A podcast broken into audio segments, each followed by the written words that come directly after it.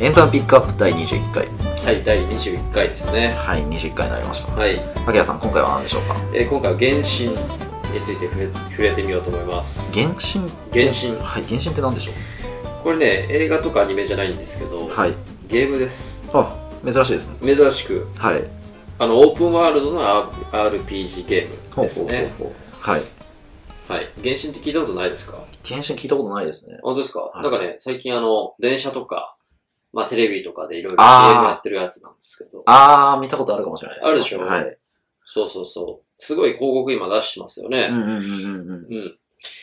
で、まあ、シンさんご存知のように、はい俺はあんまりゲームを幅広くやってきたわけじゃないんです。うんうんうんあそうですねうんでね、やったことあるので言えば、ゼルダとか、あキングダムハーツとか、ーうんあの RPG でやったことあるんですよ。ほんとそれぐらういかな。んまあ超有名なところですね有名なところ。はいでも、しかもゼルダもだって64の時のオカリナとかだし。ああもう相当前ですねうん。うんうんまあ、あとあれか、ピクミンもそうか。ああピクミンピクミンって RPG だよね、あれね。 RPG といえば RPG なんですかねそっかあ、あとあれか。あの、メタルギアね。ああメタルギアもやったことあるわ。あほうほうあれも RPG? うんうん。わかんない。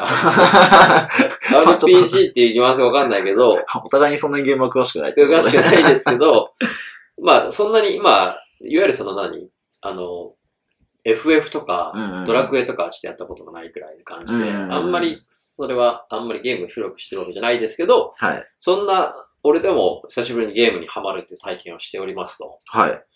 いうことなんですよね。はあ、はあ。原神。それは原神っていう話なんですね。はい。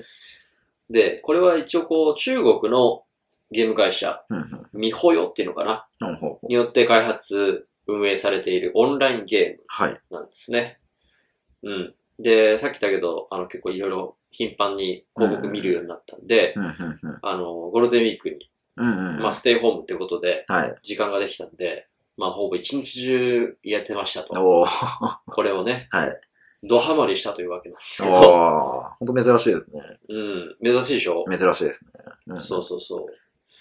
で、まあ、あの、これは一応ストーリーとかも、もちろんあるんだけど、それを話しておくとしょうがないので、うんうんまあ、これをプレイした感想うんうんまあ、面白ポイントというのが3つほどあほるのうほうほで、ちょっとそれも審査にお伝えできたらいいなと、、あぜひぜひお願いします。はいうい。ことなんですけど、はい。あの、まずこの原神ということ、め原神というのは、はい。この CM とか見てどんな世界観ってなんか想像できました世界観、うんなんかわからないですね。なんかとりあえずあの、可愛い女の子が出てきてって いう。そうそうそうか。俺のなんか CM 見た感じだと、可愛い女の子出てきて、うんなんかちょっとグラフィックが綺麗でみたいうんうなんうんうん。は感じだったと思うんだけど、い。まあこの原神を一言で言い表すとするならば、はいゼルダに似てるゲームですね。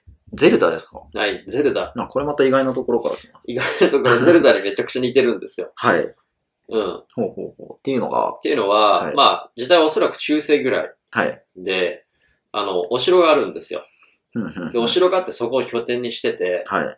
どんどんエリアを拡張していってう、んうんうん。うんクエストをクリアしていき、みうんたいうなんうん感じで、うんうんまあ、ボスキャラみたいなのどんどん倒していき、みたいなうんう感んじでね。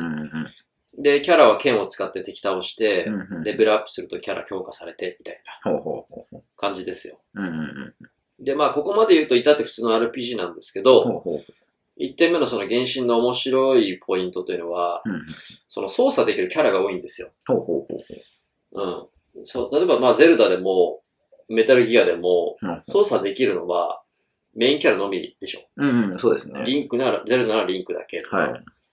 メタルギアなら、スネーク。スネークだけとか。で、そのキャラが武器を増やしていったり、スキルを獲得したりとかでしょ。うんうんうん。うんうん、そうですね。そう。だからね、この感覚ってわかるかなあの、そうすると、最初結構空業なんですよ。ほうほうほうほ最初のそのキャラが、う。ああ。一番最初って、ザコイくて、あの、武器も全然持ってないし、なんか必殺技みたいなのもあんまないから、うん。うん。ああ。最。初辛いんですよ。あ、なるほど、なるほど。まあ、そのキャラが強くなっていかないと、そうできることはどんどん少なくなって。そうそうそうそうそうそう。だから結構ね、そこで挫折しちゃうっていうことも結構多い。ああ、ですそうなよねんですね。ほうん。なんだけど、ううんうんその原神の違うっていうのは、操作できるキャラが多いんで、ほうほあの、原神とそそういうところの違いは、うん操作できるキャラが単一なのか複数なのか、う。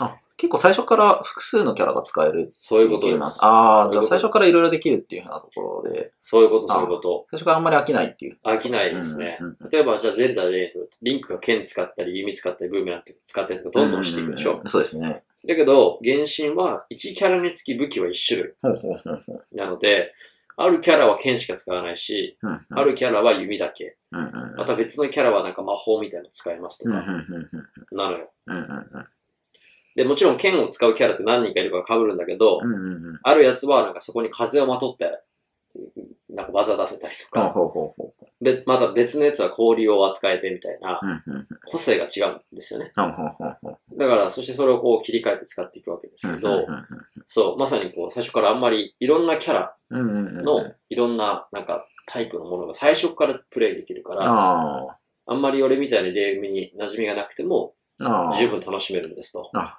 結構だから敷居が低いっていうふうな話ですね。そうです、そうです、んそんうです。すごく敷居低いですね。うんはい。で、まあ2点目っていうのが、はい映像と音楽が綺麗ですほうほうほう。ね。うん。で、ちょっとさっきも言ったけど、広告見れば、まあその辺を押し出してるのかなっていうのがなんか暗くわかんだけど、うんうんうんうん。なんかね、マジで綺麗なんですよ、グラフィックが。ほうほうほ多分、こう中国の会社が作ったゲームなんでうほう。、うんうんうんうん。中国系の街がよく出てくるんですけどう、んうんうんうんうん。すごい綺麗なんですうよん ね。これは、そうですね。さっき実はちょっとちらっと、アキラさんにか拝借して、解釈して。一瞬ちょっとプレイさせてもらったんですけど、はいまあ相当綺麗ですね。そうでしょオープンワールドでも本当に自然がわーっと広がってて。そうそうそうそなんうそう。かそこに、本当になんかもう大自然の中に自分がいるんじゃないかっていうような、そうだからですすごいね。爽快な感じでプレイできるっていうようそうなところでですすね。ね。やっぱオープンワールドってやっぱいいですね。うんうんあれね。うん。いいですね。初めてオープンワールドってやったけど、うんあれうね。んうん。うん。いや、本当に自由な感じですね。そうですね。はい。で、プラス音楽もいいんですよ。うんうんうん。で、これ映画なんかでも本当にすごく思うんだけど、うん音楽によって雰囲気って大きく変わるうんうん。の、で、はい。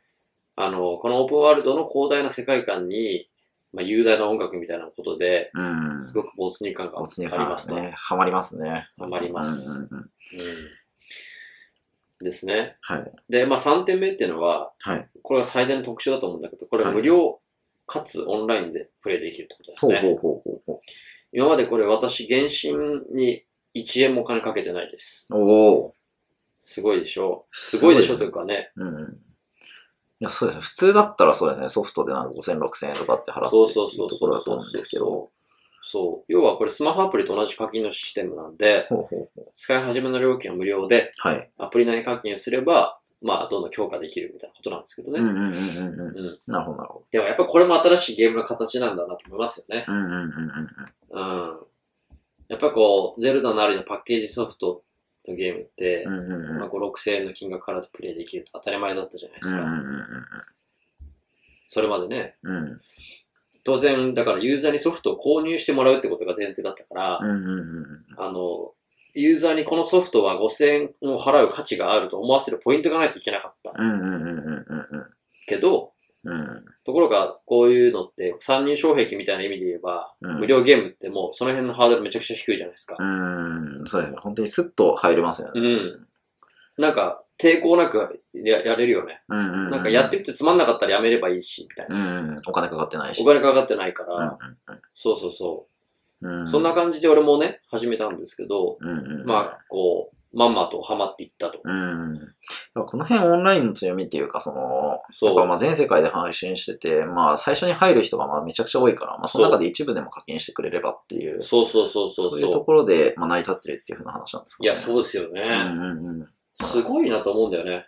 こういうのやり方って。うんうんうんうんうん。なんか、パッケージって、もうお金が入るタイミングって、うんうんうん。購入したタイミングだけじゃない。5000う円。んそれ以降お金入ることってないけど、うんうんうん。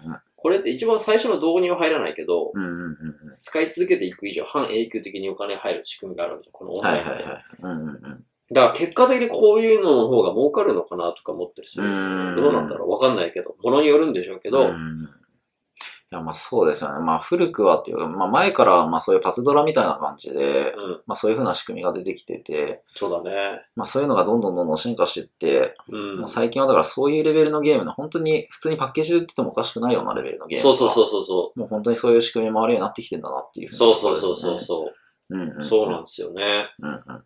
それがやっぱすごいところですよね。うーん。